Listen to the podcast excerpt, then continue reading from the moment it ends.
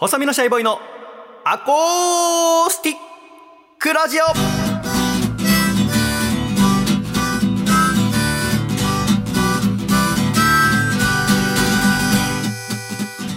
シャイ皆様ご無沙汰しております。細身のシャイボーイ佐藤孝義です。細身のシャイボーイのアコースティックラジオ。この番組は、この冬の電気代が気になる細身のシャイボーイと、凍ってしまった池の鯉がどうしているのか気になる笠倉の二人がお届けするなんとなく気になるラジオです。よろしくお願いいたします。よろしくお願いいたします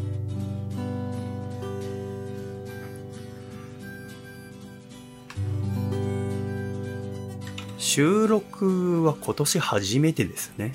そうですね今年もよろしくお願いいたします。よろしくお願いいたします電気代大丈夫かな？今ね、はい。10年に一度の寒波はい。と言われるものが3日前ぐらいからですか？そうですね。来てますけどね。寒いですよ。天気予報を見ると低気圧の等圧線のこの幅の狭さがすごいですよ。あもうはい相当な強さなんだな。と。本当に体調が悪いです。なので本当？あ偏頭痛気持ちなのであ気圧でそういうことか。僕。が左右されるのでもうずっともう朝起きたらもうあ今日もかっていうのすぐ分かるんですあれは低気圧の時にその偏頭痛はなりやすいの？そうですね、まあ、気圧の変化が激しい時が多いですね。だ。から晴れててもいきなり低気圧から高気圧になってたりとかするとへ結構しんどくて、ー辛いよね、うん、年始から辛い話になりますね。あの昨日、あの久しぶりにひゆうちゃんのキックボクシングに行ってきましおてーはい。中野でやってるんですけど、はい。大滝優太さんがね。はい。で今年の4月ぐらいにはお店自分の出すんだけど今はレンタルのダンスススタジオはいはい。を使って水曜日と土曜日にやってるんですうんねう。ん。で私昨日水曜日に久しぶりに呼ばれて、うん。でも大抵そのラジオの収録の前日は台本を書くので、はい。何も予定入れてないのですけどだからごめんそのラジオの収録の前日だから行けないって先に言っといたんだけど、はいはい。あマジかみたいな、うん。できれば来てほしいんだけどって言われて、うん。そんなこと言われないからどうしたの？って聞いたら、うん。その昨年末にゆうちゃんがもともとお付き合いしてたアスカちゃんっていうモデルの女の子が結婚したのね。あ。だからその相乗りっていう番組で出会って、はい。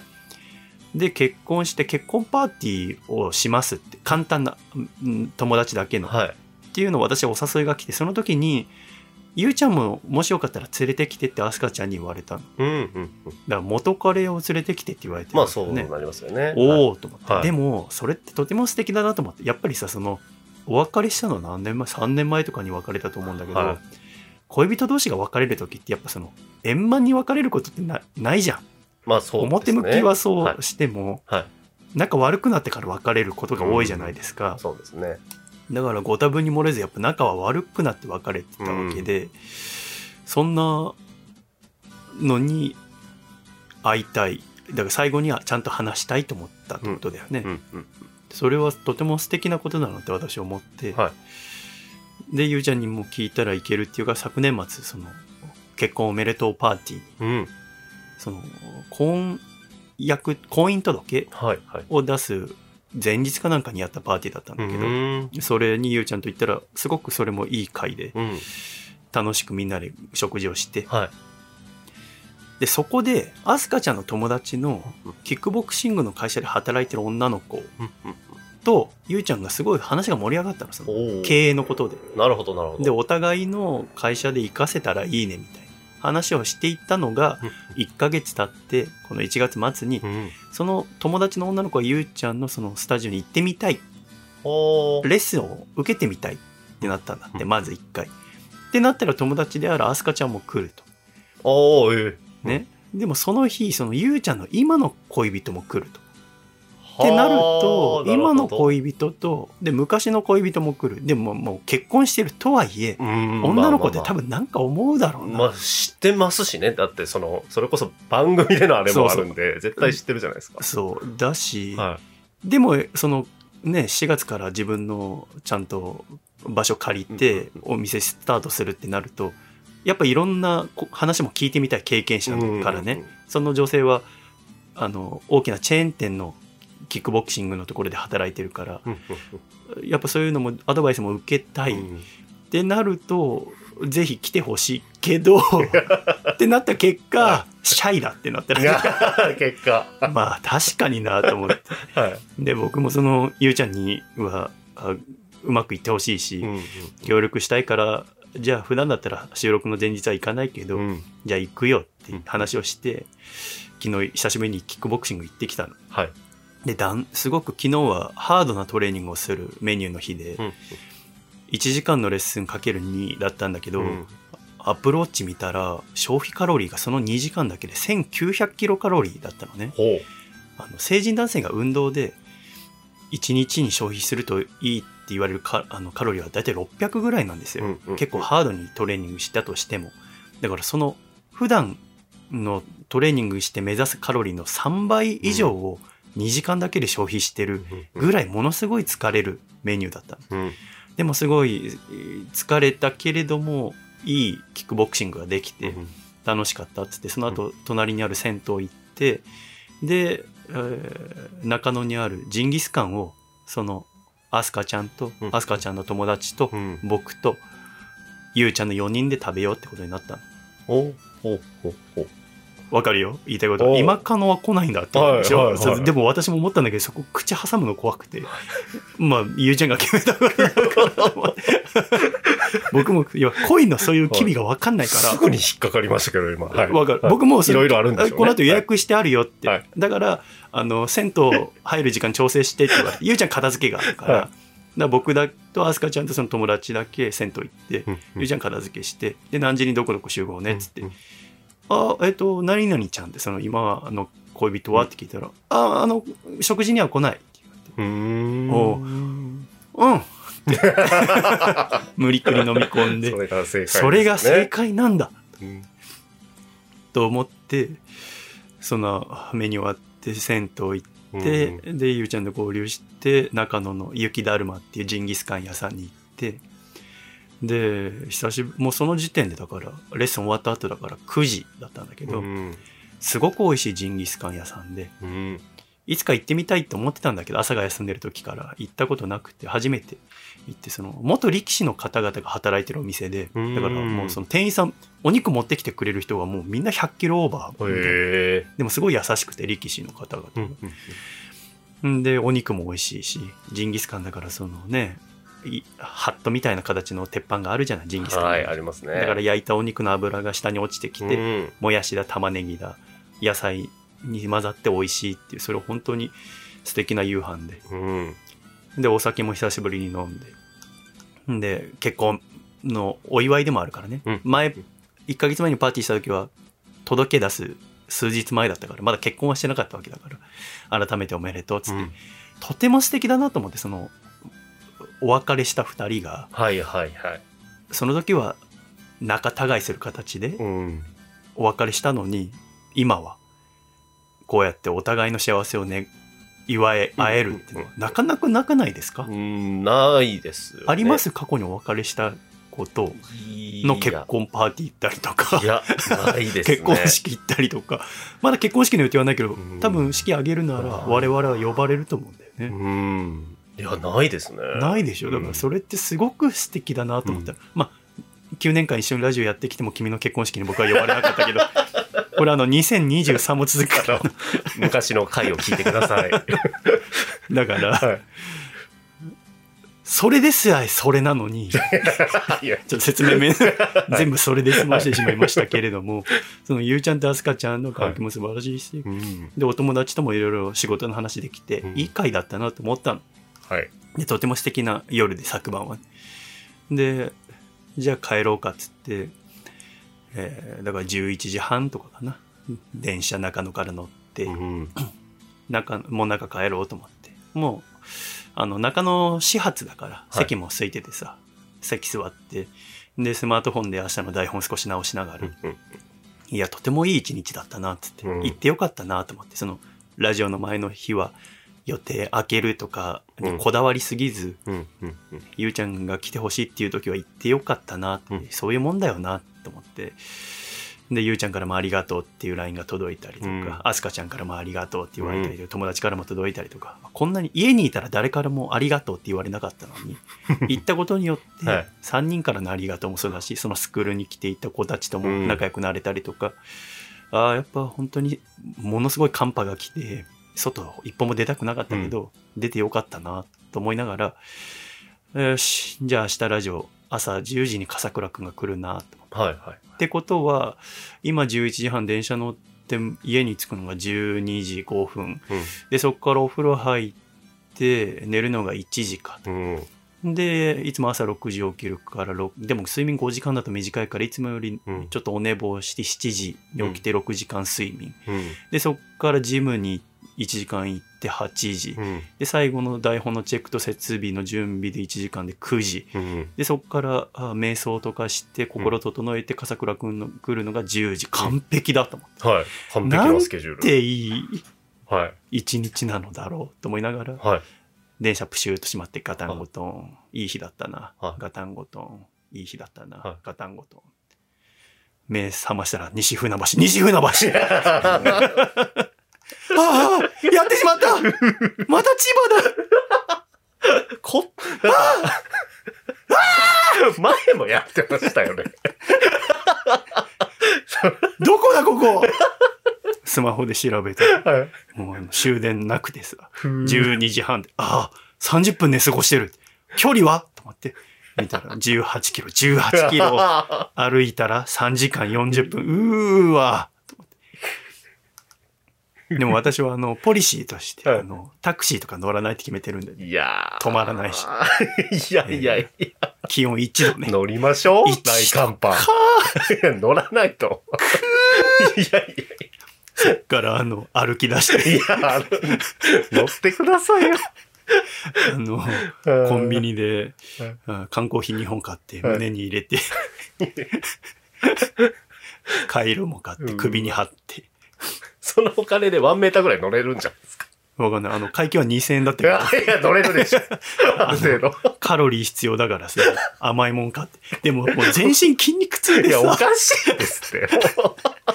でもこれは自分への戒めでもあっいて、やーあ、の、恋人がいたりとか、はい結婚してたら、はい。い絶対乗んなきゃダメじゃん。や、それはそうですよ。でしょ？はい。だから逆説的に自分が一人でいることに甘んじてる身として、一人でいるのにもかかわらず、はいタクシーとかは乗るのは甘えだということに私はもうわかんない。出会った頃から言ってるじゃないですか。いや、ずっとね、いや、貫き続けてますよそう、ね。アルバイトししてる時から、あ、じゃあ歩いて、で、はいそっから、江戸川とか荒川とかす越えてさ、風も強いでしょ。しかも、でも何回かか過去にもあるんだよ。千葉まで行っちゃって帰ったことは。でも、なんやかんやで夜でも人って歩いてるの。1時とかでも。いるんですね、このいるんだよ、ヤンキーみたいな子もいるし、家出少女みたいなのもいたりするんだよ。フォルクスワーゲンの中前とかに。わかんないけど、いるの。歩歩く人が見る景色ですね、それは。いるんだけど、さすがに昨日はもう寒すぎて人いなくて。いや、だってマイナス何度とか出なますのかな。駅前の、あの、掲示板にははい。1度って書いてあったけど、で、それ歩いてってさ、でもその、ね、大きな川はさ、川幅200メーターぐらいあうるん。とことかはもう、車の横は大きな橋で渡ったりとかするとさ、ああ、はい、ありますね。初めてだな、あの、橋作ってくれてありがとうと思ったの。この橋がなきゃ、その、3時間じゃ家帰れないかはい。ら、回っていかないとダメってことあとは泳がなきゃいけなかった。死んじゃうからね。橋なかったら僕泳いでると思うから多分。タクシーに乗ってください。いやで、そっから12時半から歩き出して、は家着いたの。まあだから走ったから、だいたい3時間ぐらいで、3時間かからないぐらいで着いて、ーうんでも途中途中もコンビニ見るたびにシュークリーム買ったりとか、はい。あの、エクレア買ったりとか、いやいや乗れるんロールだよな、ケーキタクシーに。多分5000円ぐらい。いや、ちちょうど乗れるぐらいじゃないですか。あったかい飲み物買ったりとかしないともうカロリーが足りてなくて。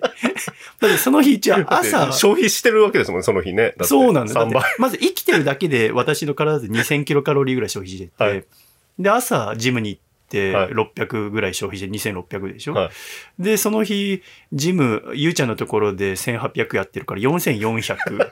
で、かつ、えっと、17キロ歩くので1000キロカロリーぐらい消費するから、そこまでしないんだよな。500ぐらいだから。はいってなるとやっぱ5000キロカロリー 必要になると。とんでもない日ですよ。あのー、はい二郎系ラーメン3杯とか食べないといけなくなるから。じゃあもうちょこちょこ補給しながら補給しながら バナナとか食べて 食べもうて、アスリートですよ、それは。うん、でも芯から冷え切ってはい。3時半に家着いて、はい。もう予定もうボロ崩れじゃん今3時半で、なんかもう声も出なくてさ 今3時半ででお風呂沸くの待って入ったら4時で、は台本直さなきゃいけないから寝たら5時で、い。はい。笠倉くん来るのが10時か。で 慌ててスマホを取り出して、はい。ごめんなさい、1時間遅らせてもらっていいですか、いやっていうの。、珍しいなと思ったんですよ。いや、しかもこんな時間に3時連半絡をしてくることなんてまずないじゃない深夜3時47分とかでしょ、ああ、確かそうだったんだ。朝起きた時にびっくりしました。ななんかあったなとは思いましたよ。珍しいんで。で、そっから、あの、泥のように眠って、はい。で、朝7時に起きて、はい。で、そっから台本直して、うん。でも、でもやっぱなんか喉はなんかうまく出なくて、はい。で、なう。お疲れ様です。ありがとうございます。いつ私はタクシーに乗れるんです？いや、いつでも乗れますよ。いや、だからやっぱ恋人できたら乗るけど。私がこの話してるうちは、あ、まだシャイさんパートナーいないんだなって。そうですね。歩いたという、逆にあの、タククシー乗ったって聞いたら感じていただける。あこの人今タクシー乗ったって言った。は深くは聞かないですけど、そうそうあ聞乗ったんですね。隠語とし,、はいて考えていただければと思います。年始にさ、はい。それもまた別のパーティーみたいなの呼んでいただいてさ、それは知り合いのテニス一緒にやってる奥様はい。たちが、なんか新年会やりましょうって言ってくださって、それは、あの、月島の方のタワーマンションに住んでる方で、その一番上40階とか50階のところにパーティールームみたいな、その住んでる人が使える部屋があるみたいなさ、タワーマンションって将来住みたいと思う？いや、僕は一切思わない。思わないでしょ、はい私もその昔佐川急便やってる時に、はい。タワマンに届けに行くのがすごい嫌だったんだよね。あだってその高級なところだとオートロックエントランスで3箇所通過しなきゃあ。いけない。んで、え。でまださその今入る時ってそのスマホとかさなんかタッチ式のであ、はい、あります。住んでる人ははい。入れるけど、こっちはいちいちインターホンを押してうん「佐川急便です」でまた続けて「佐川急便です」また言って「佐川急便です」めんどくさくて、はい。絶対タワマンなんか住みたくないと思うし、はだし一個一個にかける時間って決まってるけど荷物にさ、うんうん。でもやっぱ40回とか行くのにはどんだけ高速エレベーターでもやっぱ時間かかるしね、うん。でなんかタワマンの人ってなんか冷たいし。あ、そうなんですね。ありがとうとか言われたことないよ。ええあの荷物届けて。はい。だからそれ若い頃にそれ経験してるからさ、はたまに住みたいと思ったことはないんだけど、でもやっぱすごいなと思ったのは、その、一番上のところにそのね、予約制のパーティールームみたいなのあって、で、私、その呼ばれたのがお昼の11時とかい。で、で、一人一品持っていくってことだったから、私もお土産買って持ってって、そういうのってほら、取り分けるお皿とかさ、はいはいはい。用意にちょっと時間かかるじゃない。うんうんで、大体20人ぐらい来るってことだったから、じゃあちょっと早めに行こうと思って、10分前に着いて、上上がってったら、うんなんかみんな結構ざわざわしてて、っほていうのももう、あらかた人が集まってたの。う。はいはい。10分前なのに。そういうのって大抵みんな遅れてくるから、うんまだみんないないと思ったら、もう準備とかほとんど終わってて、うん。僕やることなかったんだよね。はいはい。おん集合時間間違えたかなって思うぐらい。あみんなもう座っててみたいな。へえ僕が部屋入ってみんな座ってて、あれ？と思って、珍しいと思って。で、シャイ様こちら、あ、ごめん、僕はあの、知り合いからシャイ様って最近言われてんだ。ごめんね。いや、ごめんね。はい。ダサいよね。シャイ様自分でも嫌だなと思ってんだけどさ。はで、シャイ様こちらです。シャイ様。自分でも時々、これ何なんだろうな。え、それみんな何々様って呼ばれてるわけじゃなくて、シャイ様と呼ばれてる。いや、田中さん、加藤さん、シャイ様。それは謝らないとなるかもしれないですけど。ごまかして言えばよかった。はいそので、シャイ様こちら座ってください。そのまあ長テーブルのなんか端っこにさ、はお誕生日席みたいに座ってさ。あっと思って、あ、これ、私1月10日誕生日だから、はいあ、これサプライズされんだ。はいはいはいはいはそこで気づいてさ、い。はうえって思ったの僕あの、サプライズ苦手でさ、い。いや、もうそれもずっと言ってますもんね。もう人生で多分、はいまあサプライズしていただいたのって、はい多分7回ぐらいだと思うんだけども、はい0勝7敗なわけ。やっぱりさ、あの、はい知っていただくからには、その知ってくれた人が喜ぶ反応をするべきじゃないですか。そうですよ。ね。でもはいこっちからすれば、はいやめてほしいんですよね。で、前から思ってたんだけど、もう、ここ3年ぐらいはなかったんだよ。まあ、はいコロナってのもあって、パーティーみたいのもなかったし、はい。ラジオのイベントもなかったし、はいすっかり忘れてたんだけど、30代になって初めての、はいおそらくこの後、サプライズが来るっていうの気づいちゃって。なるほどよく見ると、3歳の子供のちっちゃいポッキからなんか紐出てる。あれ、クラッカーだなと 思って。あ、だからみんななんか早めに来て準備してたんだと思って。はい。これはこの後、おそらく、なんか景気的なもんとか、うんうん照明を暗くしたりとかはいあんぞと思って、はいどうしようと思って。はい。でもその時もう心決めて、うん全力でやろうと。はい。気づいてましたよとか絶対透かしたりしない。はい。もういらないですよ、そんなのは。いらないよね。はい。やりがちなんだけど。僕、あの、ちょっとサプライズ苦手とかもう言わない。はいもうみんながありがたく用意してくださってんだから、はシャイ様頑張ろうと思って。うん。でも内心やっぱ不安で、一回もだって正しい反応ができたことがないんだもん。はい。あれどうすればいいの？君とかうまいじゃないですか。はい。もう、どうしてる？気づいたことある？気づいたことあります。ある？はい。と時どういう反応した？いや、でも、もう気づいてないふりをしあ、てやっぱ、ふりする。シンプルにおめでとうえ？ありがとう。ありがとうもう。もうそれだけでいいんです。ああ。はい。で？そうだよね。はい。それがなんでこんな下手くそなんのかって思うぐらい私できなくて。はいでもやるぞって心に決めて。お2023はちゃうんやと思って。でもドキドキして。でもなかなか始まんなくて。ー。えー。最初、席ついて乾杯したらすぐかなと思ったら、はい。始まって15分ぐらい経ってもみんなで楽しく喋ってて。うーん。そしたら、はいでもいつかなと思ってドキドキしてたら、はい後から遅れてきたおじさんがいて、はい。それはまあ旦那さんなんだけど、はいその人が、まあなんか仕事かなんかで遅れたらしくて、はい部屋入ってくるなり、シャイ様、あ、そうだ、誕生日おめでとうって言ったんだよね。はい。でその旦那さんはサプライズを聞いてなかったんだよ。え？だから、はい良かれと思って言ってくれたの。はで、一瞬で計算して、あ、でも僕はサプライズ気づいてないってことになってんだかい。ら、あはい。ありがとうって言うべきだと思って、はいありがとうございます言ったらやっぱ周りがざわついたんだよね。はい。みんながこう顔合わせて、はい。で、でも旦那さんはい、あっとも思ってない。多分本当に何も聞いてなかったんだと思うんだ。はい。で、その30分後ぐらいにはい照明消えて、ハッピーバースデー ってあのスピーカーから流れて、で、おめでとうって、ああ、ありがとうございますって言った後に、その旦那さんがすごい責められる。はい。はい。はい。あんた言っといたでしょみたいに。はい。いや、聞いてないよみたいな。はい。はい。いや、やっちゃったなーっていうので、めちゃめちゃ盛り上がって、はい。超助かったっていう。旦那さんにあの、美味しいワインを今度渡しておこうと。ありがとうございます。一番盛り上がるパターンですね、それは。その悪者がでやきて。やらかしちゃったっていう、うその可愛いお茶目なね、そうそう。人がいじられるっていう。せっかくみんなでサプライズ用意してたのに、はいつって。で、子供たち踊ってくれたりとかさ。あー助かった。一生ですよ。もうそれはね、え？勝利とか数えましょあね一勝7敗。0と1は大きな違いがあう。いや、るからね。そうですよ。初勝利もですよ。う僕はサプライズも克服しました。はい。でもさ、その、息子さんが二十歳の子がいるんだけどさ、はい。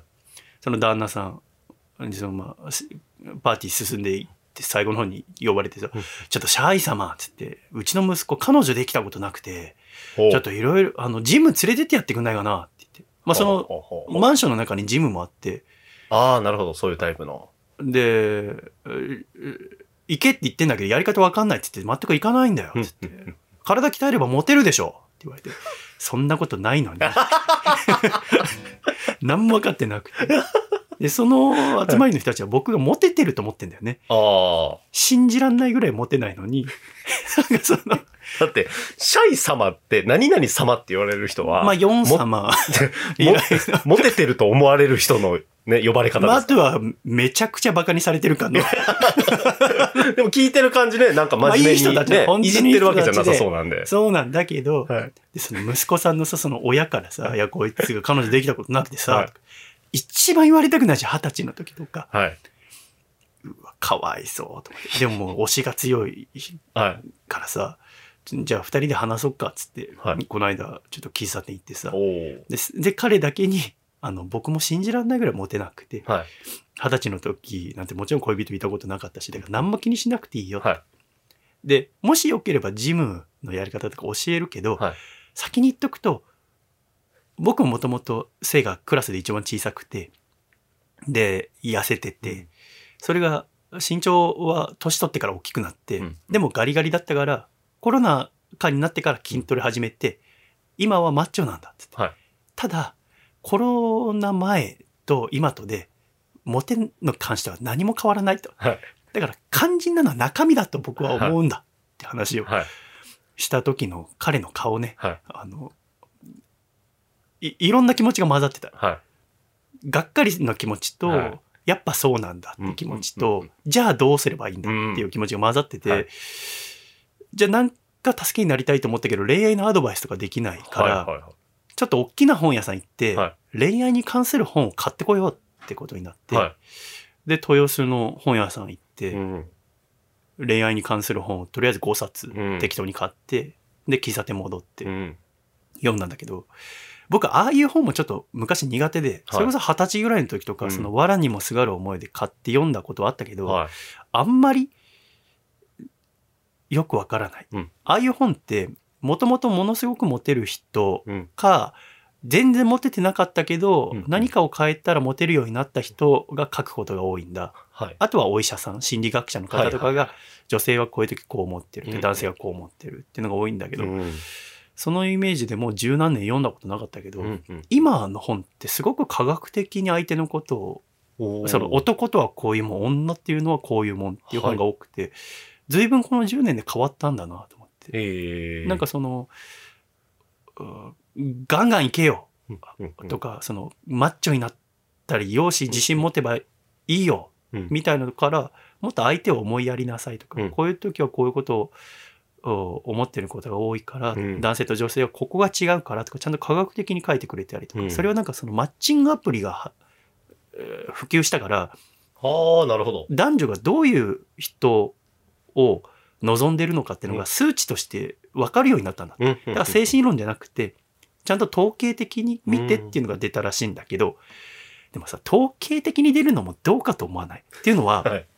この間ニュースで見てて、そんなもんかと思ったんだけど、障害未婚率っていう数字が出てて、で、この障害未婚率っていうのは、あの、50歳の時に結婚してるかしてないかの数値なんだ。はあ、なるほど。50で生涯になるんだと思って。逆に50で結婚してないとその後結婚、初婚するの難しいんだなと思ったんだけど、これって何パーぐらいだと ?1970 年、今から50年前はいの障害未婚率。だから50歳の時にまだ結婚したことない人って何パーセントぐらいだったと思う？えー、50年前ですか ?50 年前。50年1970年。前か。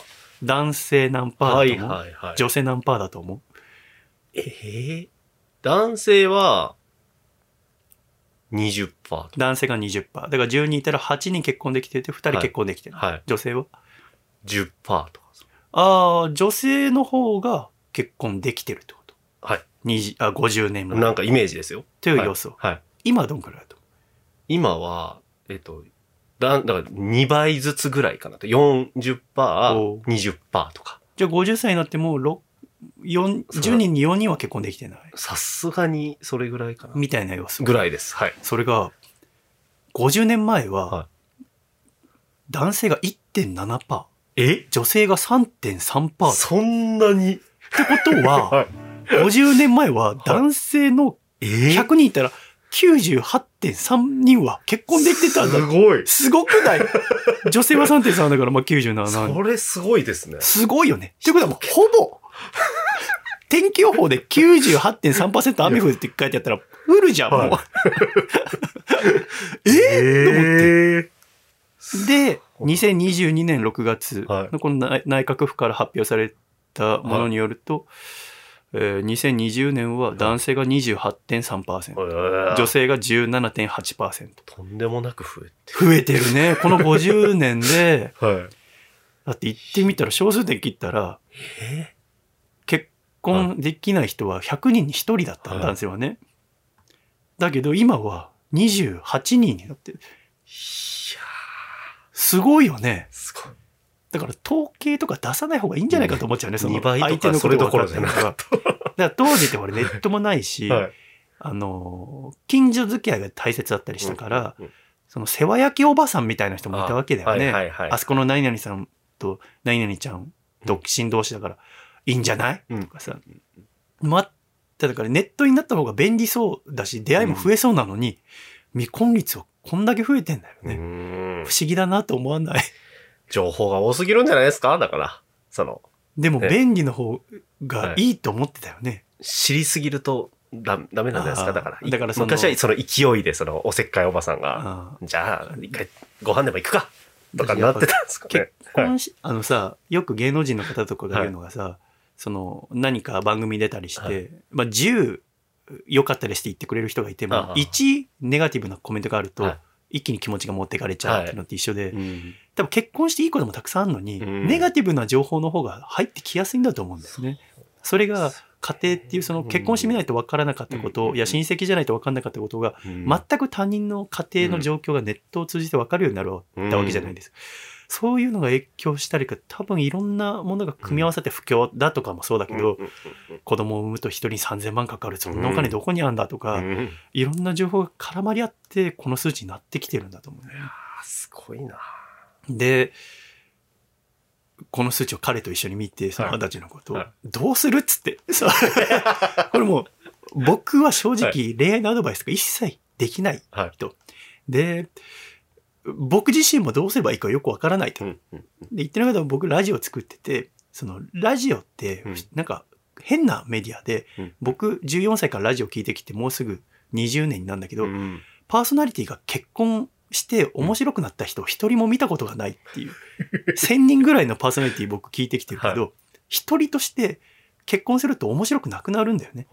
でもそれは、この言葉だけ言うと語弊で、はい。っていうのは、た独身の時ははい。何かネタを作りに外歩いたり、何か起きた時にそれこそ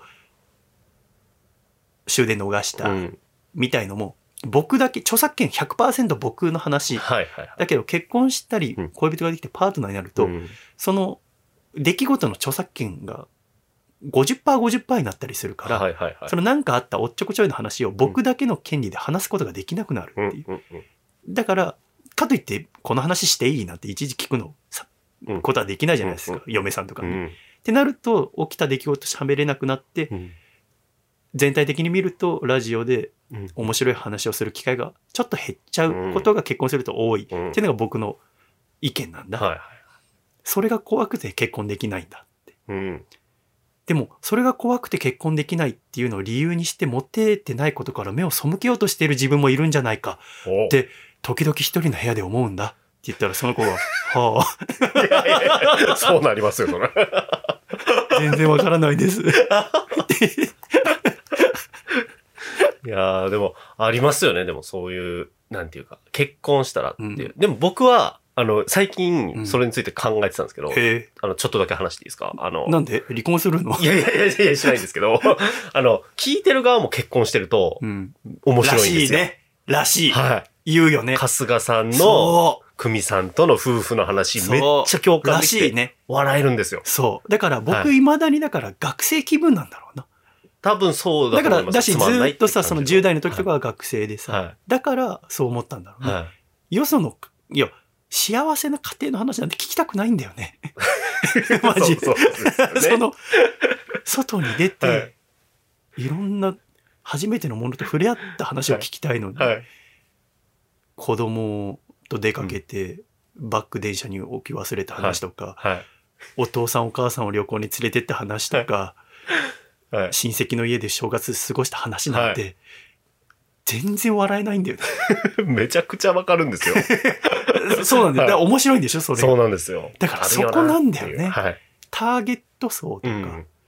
そういうもずれてくるんですよね。ずれていく中で、ちょっと変わってんの、もともと深夜ラジオなんていうのは若者向けの文化だったのが、い、ろんなアプリができて、タイムフリーとかができて、年取っても聞けるようになったりとか、はいパーソナリティ自体の高齢化も進んで、うん。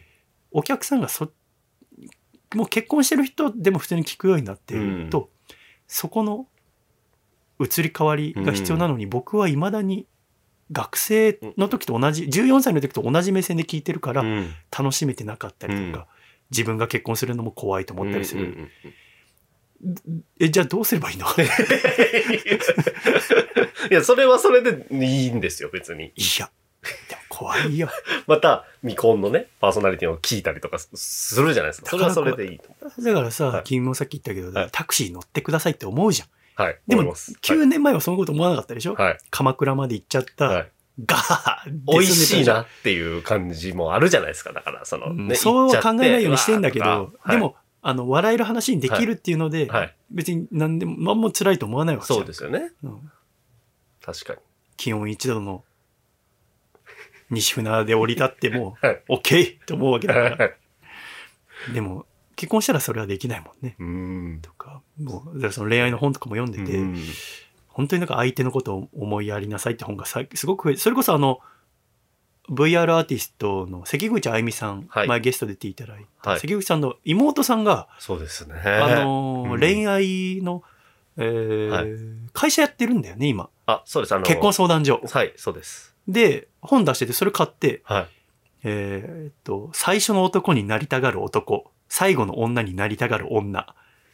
と、あと、気遣いを恋と勘違いする男、優しさと愛を勘違いする女。これ両方買ったけど面白かったよ。すごく面白くすて、ごいですよね。ちょっと関口さんに連絡して、あの、妹さんの結婚相談所に入会しようかと思って。すいません。いよいよ。シャイですけど。あの、本名でお願いします。あの、本名は嫌なんです。一度でも僕、あの、関口さんのラジオに来ていただいたことあるんですよ。本当？美奈子さんはい。で、お会いして、うんそれこそ、あの、シャイさんの話なんかもしたりしましたあよ。、本当？その縁でこういう風に始まってっていう話をしてるんで。あの、入会したいと言ってたと思って。困るだろうな。関口え？お姉ちゃんの。本気だ。あいつ。あそうなんだ関口さん。あのは本面白かった。い。はい。でも、うん今のところ、だ今年の目標は、だから、結婚するです。おおわかりました。年始ということで、お伝えしておきました。はい。ありがとうございました。はい今週も最後までお聞きくださり、誠にありがとうございました。また来週、笑顔でお会いしましょう。では、いくぞ !1、2、3、シャイさよなら